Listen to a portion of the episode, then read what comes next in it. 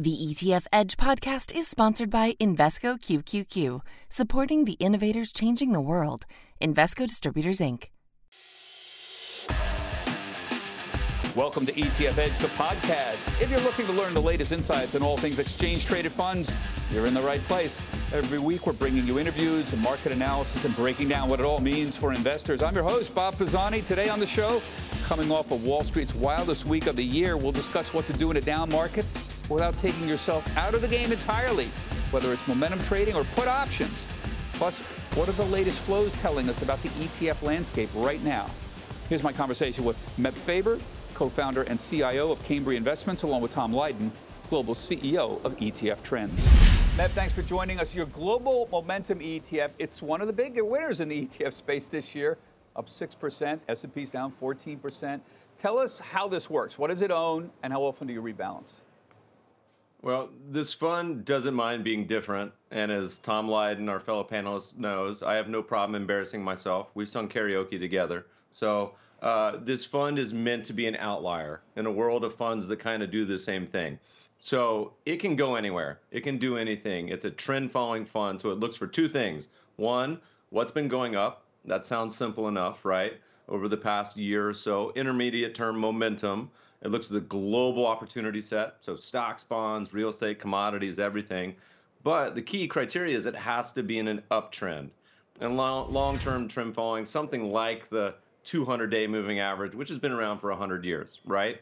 So those two combinations sometimes can put you in a normal portfolio. In times like now, it's a big outlier. It's a lot of real assets, a lot of commodities, some residential real estate, some utilities mixed in, but a portfolio that for this environment is unique. It's been a while since we've had this inflation, rising inflation. Typically, that is not a warm and fuzzy place for US stocks or stocks in general. So it's saying right now you want to be a little more in the real asset spectrum, which most investors, when we poll them on Twitter, have no exposure to. Yeah. I want to distinguish between trend following and buying the dips. There's a, a very important distinction. I want you to make that. And I, I, know, Meb, you did a very famous 2007 white paper uh, on this, but make that distinction for us. So, you know, there's two pillars or foundation which we build portfolios. One is value. So we find value in all sorts of weird, funky places. And the other is trend. Sometimes those are sort of a yin yang diversifiers. They look very different, uh, like today, right? So most assets are in a downtrend today. US stocks, foreign stocks, most real estate, bonds, even. That's pretty rare, where kind of everything's going down. Commodities and real assets really the only thing going up. Now, my favorite investment is when value and trend overlap, right? A cheap investment that's in an uptrend and is also usually hated. That's not the case right now, particularly with uh, most assets in the world going down. So really, the the, the last place to kind of hang out is uh, is in uh, many of these real assets, and, and particularly the commodity patch. Yeah. So, uh, Tom, uh, this seems like a very good moment here for trend following overall, right? People are confused on the fundamentals, they're confused on the technicals. Uh, so, j- just stay with whatever is working, I guess, is the right thing to do.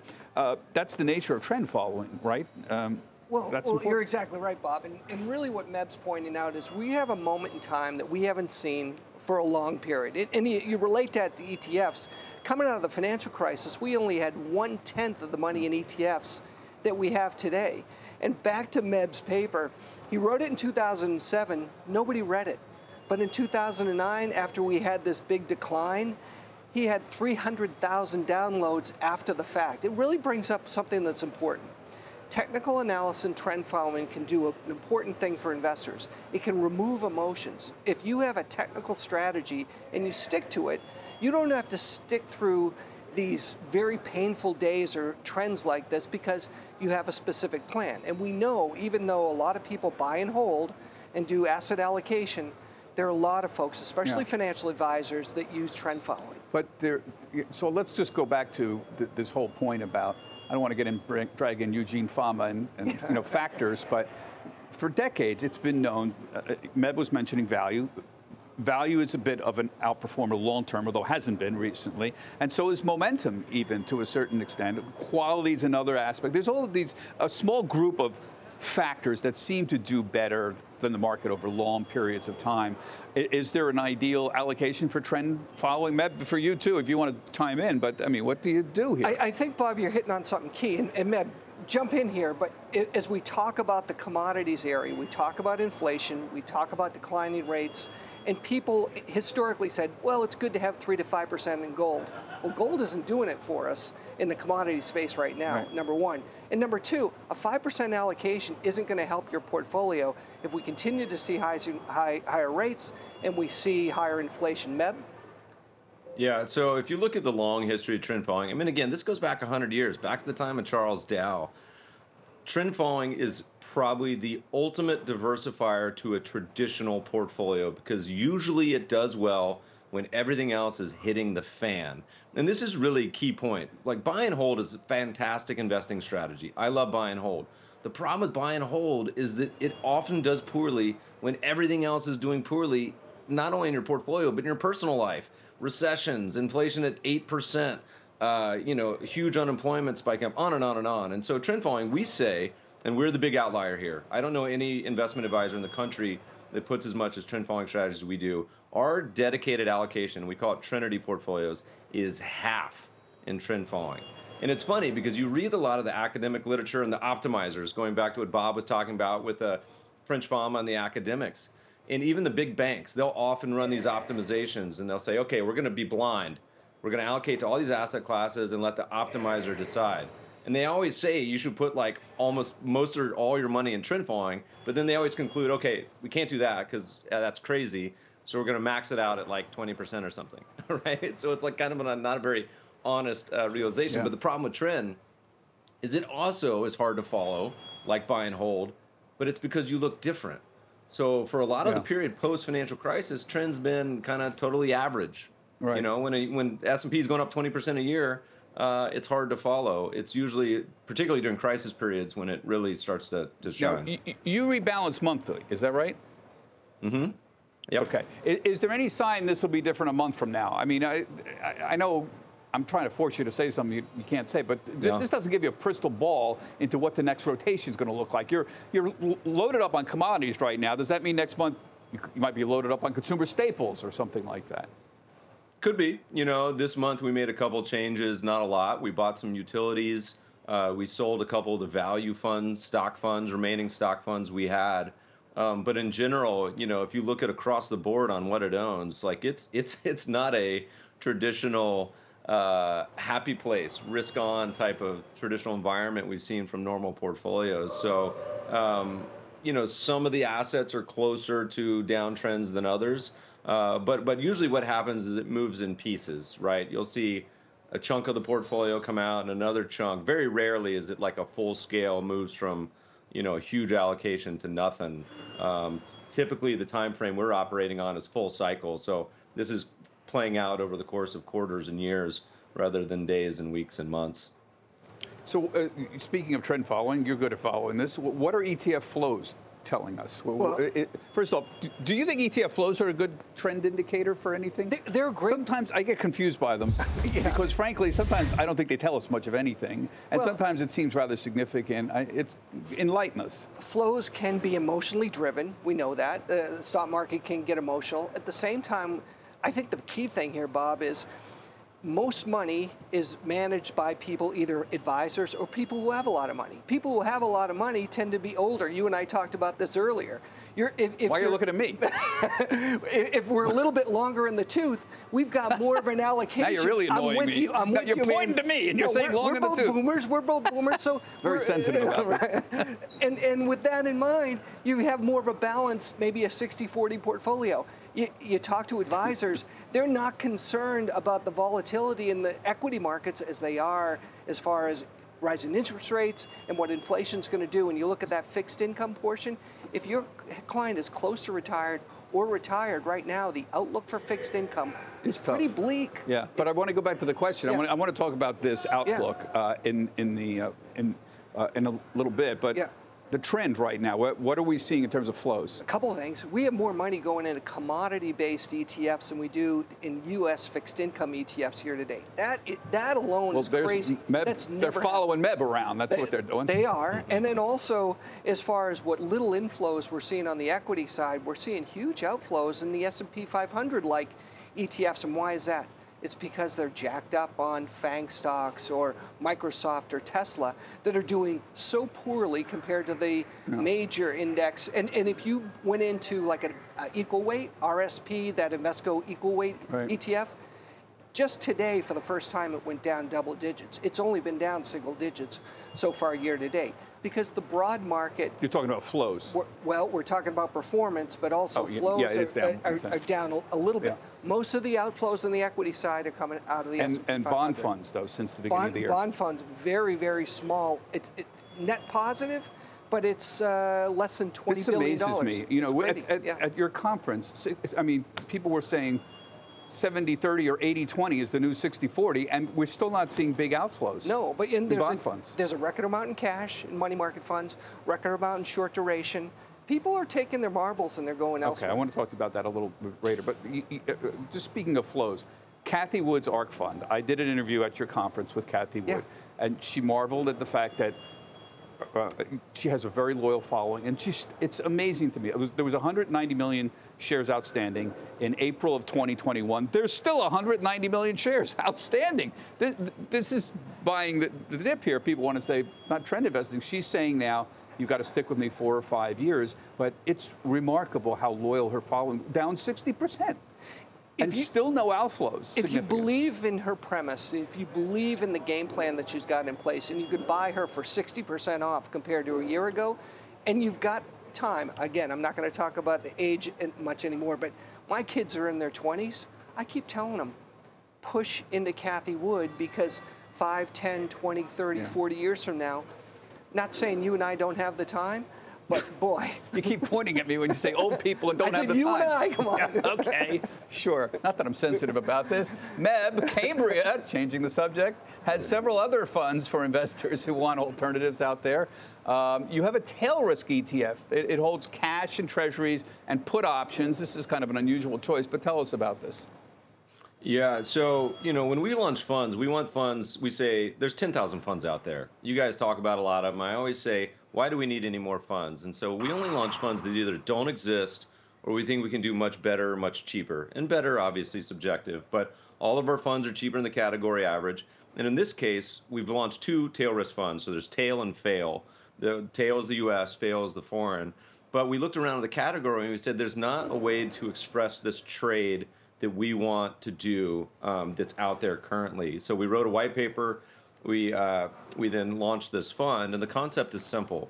Uh, if you want to be able to hedge a part of your portfolio, um, how would you possibly design it? And the long history, and we did this white paper, when stocks do very poorly, uh, you know, the, the more vernacular, when they barf, when they puke, when they really go down bad in a given day, a given month, or even a bear market, what helps? Well, all the things you expect not to help, like look at today, don't help historically. Foreign stocks don't help. Real estate doesn't help. Gold is like your crazy neighbor. Helps sometimes, maybe not.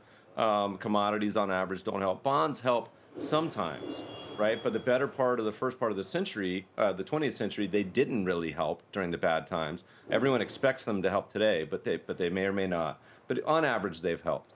And so, what else has helped? Trend following has helped. But but tail risk, you can't say guaranteed in our world, but is almost guaranteed to help by buying puts. Okay, so what we do in this fund 90% hangs out in the 10 year treasury. The rest we buy our ladder puts on the stock market. The goal is to try to, over a really bad day, month, bear market, get about a one to negative one exposure to US stocks. And it's done a very good job of that. Uh, but the key for all these tail risk type of strategies is you look at them over time, they just kind of, it's like a life insurance yeah. policy, right? It just loses money, loses money, right. Um, and then does well. So the, the, trying to lose less money in the bad times, which is right. where a lot of the other funds struggle. Well, that's the problem I have uh, with this, Tom. It's a it's a money loser over time. I mean, you got cash and bonds. Cash is going to deteriorate, and bonds are already deteriorating, and they're buying puts to get a little to prevent you from losing too much over time? It's a Yeah. tough well, argument. Well, when you look at trend following, Plus, and, and you, it? and you could put a 200 day average on this ETF, and over time, if you have an um, equity market that looks expensive, and bonds are flat, and the prospect for bonds are flat, this is a great way to hedge. And most people, you know, again, rather than going short or inverse in leverage, that I'm not going to get you started on that, Bob. Please. But but it, it's one of those things where it's another option, it's another choice, and there's a lot of good education that goes in that. Meb, you, uh, you've got a, a more traditional yield ETF that I can understand a little easier. SYLD. It looks for stocks with attractive cash flows. Uh, tell us a little bit about this. I, I have a board of what's in it too. I'll get you to comment on that. Yeah, you know, it's funny. You guys listen, listeners probably are like Meb's a perma perma bear or something, um, and that's not remotely true. You know, I, I just think right now, if you look at U.S. stocks, they're expensive, some of the most expensive they've ever been, and they're in a downtrend. And historically, that has produced about zero percent returns. So on a valuation level alone, we're expecting zero real returns on U.S. stocks for the next decade. That's market cap weighted, however. So what can you do within U.S. stocks? Our largest fund is this U.S. stock fund. Um, and it's very Buffett-esque sort of strategy. It's looking for great companies that generate a lot of cash flow, that are trading for cheap valuations, and the CEOs are behaving by uh, returning cash to shareholders through dividends or net buybacks. You can take this strategy back tested back to the 1920s, um, and it outperforms basically almost any traditional value dividend strategy over time. It's a very sensible strategy. We run it in US, foreign, and emerging. They've all done well. But some of the characteristics right now, you can pull it up on Morningstar or CBC, wherever, and look at the actual x ray of the holdings. You know, value for a better part of my career when we launched ETFs in 2013 has been out of favor. You alluded to that in the beginning.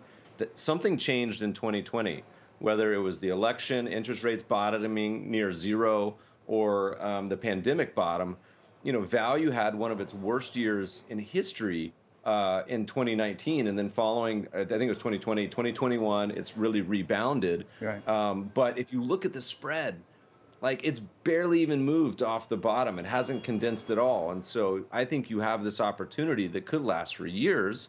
Yeah. Um, you know, days like today, it, it may it may uh, it may clear up by the end of the year. I don't the, know. the but- SYLD is not necessarily value stocks. I mean, I'm looking at, at these. It's it's attractive cash flows.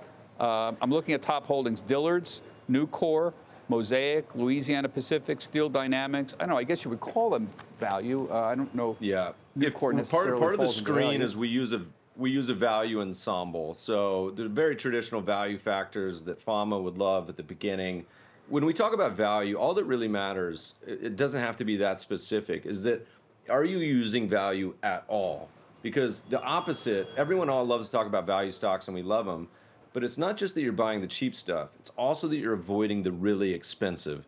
And let's be honest, the last two years, my God, some of the craziness we've seen in markets and some of these stocks, like 10 times revenue used to be the ceiling, it then became the floor in a lot of these stocks. And so you have both sides to it. You have you're hanging out in the cheap stuff, but it's also that you're avoiding the really expensive. Um, Hey, you know, Matt, which, which I before we let you go, uh, just one quick thing. If, if you were to pick right now, where's the best value around the world? This is this is unpopular. Uh, this this is why value works is because the U.S. is a long-term P ratio, CAPE ratio, Shiller ba- about 32.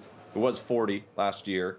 Um, foreign developed, totally reasonable, around 20. Foreign emerging, uh, this is my pick. Close your eyes, uh, hold your nose. Stinky opportunity, emerging value over the next decade uh, on a pure compounding basis. I think the place to really be. A lot of these countries are now in single-digit PE ratios. Historically, got everything going for them. De- demographics, uh, you got uh, super cheap companies, and they get a kicker from uh, a lot of the commodity trade as well. And they have a tough time in a rising interest rate environment. Really Emerging tough. market, really, Really tough. tough. Thank you for saying really tough. I felt like saying, yeah, Yeah. Hey. But that's why we like Meb, because he comes on. Yeah, these that's are why they're cheap. plays. Yeah, that's it. That is why they're cheap. Now it's time to round out the conversation with some analysis and perspective to help you better understand ETFs. This is the Markets 102 portion of the podcast. Today we'll be continuing the conversation with Tom Lydon from ETF Trends, hot off of the great ETF conference, which you put on uh, less than a month ago, which I really enjoyed attending. Um, I got a chance to talk to some of the RIAs there, the registered independent advisors, but you're the expert on this. What did they tell you? What are they worried about right now? What's interesting, Bob, even though we're seeing all this volatility in equities, most advisors are managing pe- money for people who have money. So they're close to retirement or in retirement. So there's a big chunk of their allocation that historically has been on the fixed income side. Yeah. They're scared to death about rising interest rates and they're scared to death of inflation. There are also concerns, secondarily, about geopolitical risk and what that may, might mean to making that trend continue over an extended period of time. Their third concern is market volatility, but not as much, because when you think about their clients who safety and income and getting a regular income stream is their top priority Yeah. right now. And that's that's the big concern Yeah. right now. To, when you think about it, to a certain extent, investment advisors, and RIAs in particular, are active managers. They might have ETFs, but their allocation and where they move it around is their decision. They might even buy uh, a portfolio of ETF strategies, but even that is an, a tactical allocation decision on their part. It- They've got to be scared to death with 60-40 because I kept hearing 80-20 was the new 60-40 at this at this conference. People couldn't seem to decide. Jeff Gundlach was, you know, telling people commodities, uh, uh, long-term treasuries, and, and cash, and a small uh, stock allocation. What you're pointing out is there's more money in motion than we've seen in the ETF space right. Forever. Coming out of the financial crisis, if you were a financial advisor and you did a 60 40 allocation to, let's just say, the world stock market index and the Bloomberg Barclays Ag, you did 60 40, you would have killed it up until recently. So now, after 30 years of declining interest rates, having to face inflation and rising interest rates for the average advisor, it's a huge conundrum. And they don't have faith that the Fed is going to tackle this head on. Yeah. They've, been, they've been very, very slow to, to the punch. So we just had Meb Faber on. Uh, his Momentum ETF is essentially a commodity fund at this point uh, because they're following momentum, obviously. Um, is it too late to have the commodities uh, to play commodities at this point? We, I know you did some webcasts recently with our, our mutual friend Jan van Eck, who's a master at commodities. Is it Well- too late? Are we all piling in after the barn doors closed? We had the commodities team on from Van Eck for a webcast and Invesco. Both teams feel like we're in the early innings. We might be in the third or fourth inning. If you look back to the late 70s, early 80s, there was a five year period where we saw really hard inflation. And the crazy thing is, Bob, how they measured inflation back hmm. then to compare how they measure that today is different. If we use the same measurement, the numbers would be even that much more scary. So that's really the thing. Fed is signaling, oh, we've got this under control and it's going to go away. And now, most recently, well, we're going to have to do more to address it. What if this is going on for another five years where we get five to seven percent inflation? What's that going to do for rates? What's that going to do for Yeah. purchasing power? I, I doubt it's going to go on five to seven years. I think we'll, we'll eventually, there'll be demand destruction this summer that will eventually slow inflation down. The problem we're all dealing with here is how do you call a bottom and what do you look for at a bottom? And maybe you get these false bottoms. Remember, do you remember November 2008 where we were down 50%?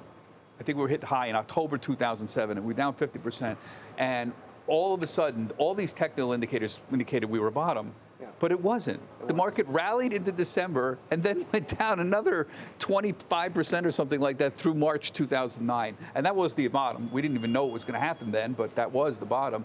And people were trying to buy in December as it was rallying, then got clobbered going down. And then they were selling at the bottom in a big way. So people just massively selling. They couldn't take it. was a disaster. I remember being so depressed about it, watching people sell. Right. Because if you're going to be down 54% or whatever it was down, you're not going to sell down 54%. That's just not a rational. So decision. that capitulation we have yet to see here, and hopefully it's not going to be that painful. But the other important thing is commodities and, and inflation is based on supply and demand. So if you, if you look at global agriculture, global energy, real estate, and, and even the job market uh, with this great resignation, if people want to do something else, I want to do something from home, but people are telling you to come back to the office and I don't want to, I can change jobs and I can get a job where I can work from home and actually make more money. All these shifts really need to happen. Um, and the only thing that people have been invested in in the past to protect from uh, uh, inflation, is gold, and gold has been the worst performing commodity yeah. because there's not a heck of a lot demand on it. So there's concerns about um, food shortages in countries over in Europe and in Asia right now. If those things start to kick in, we could see this inflationary thing get really ugly.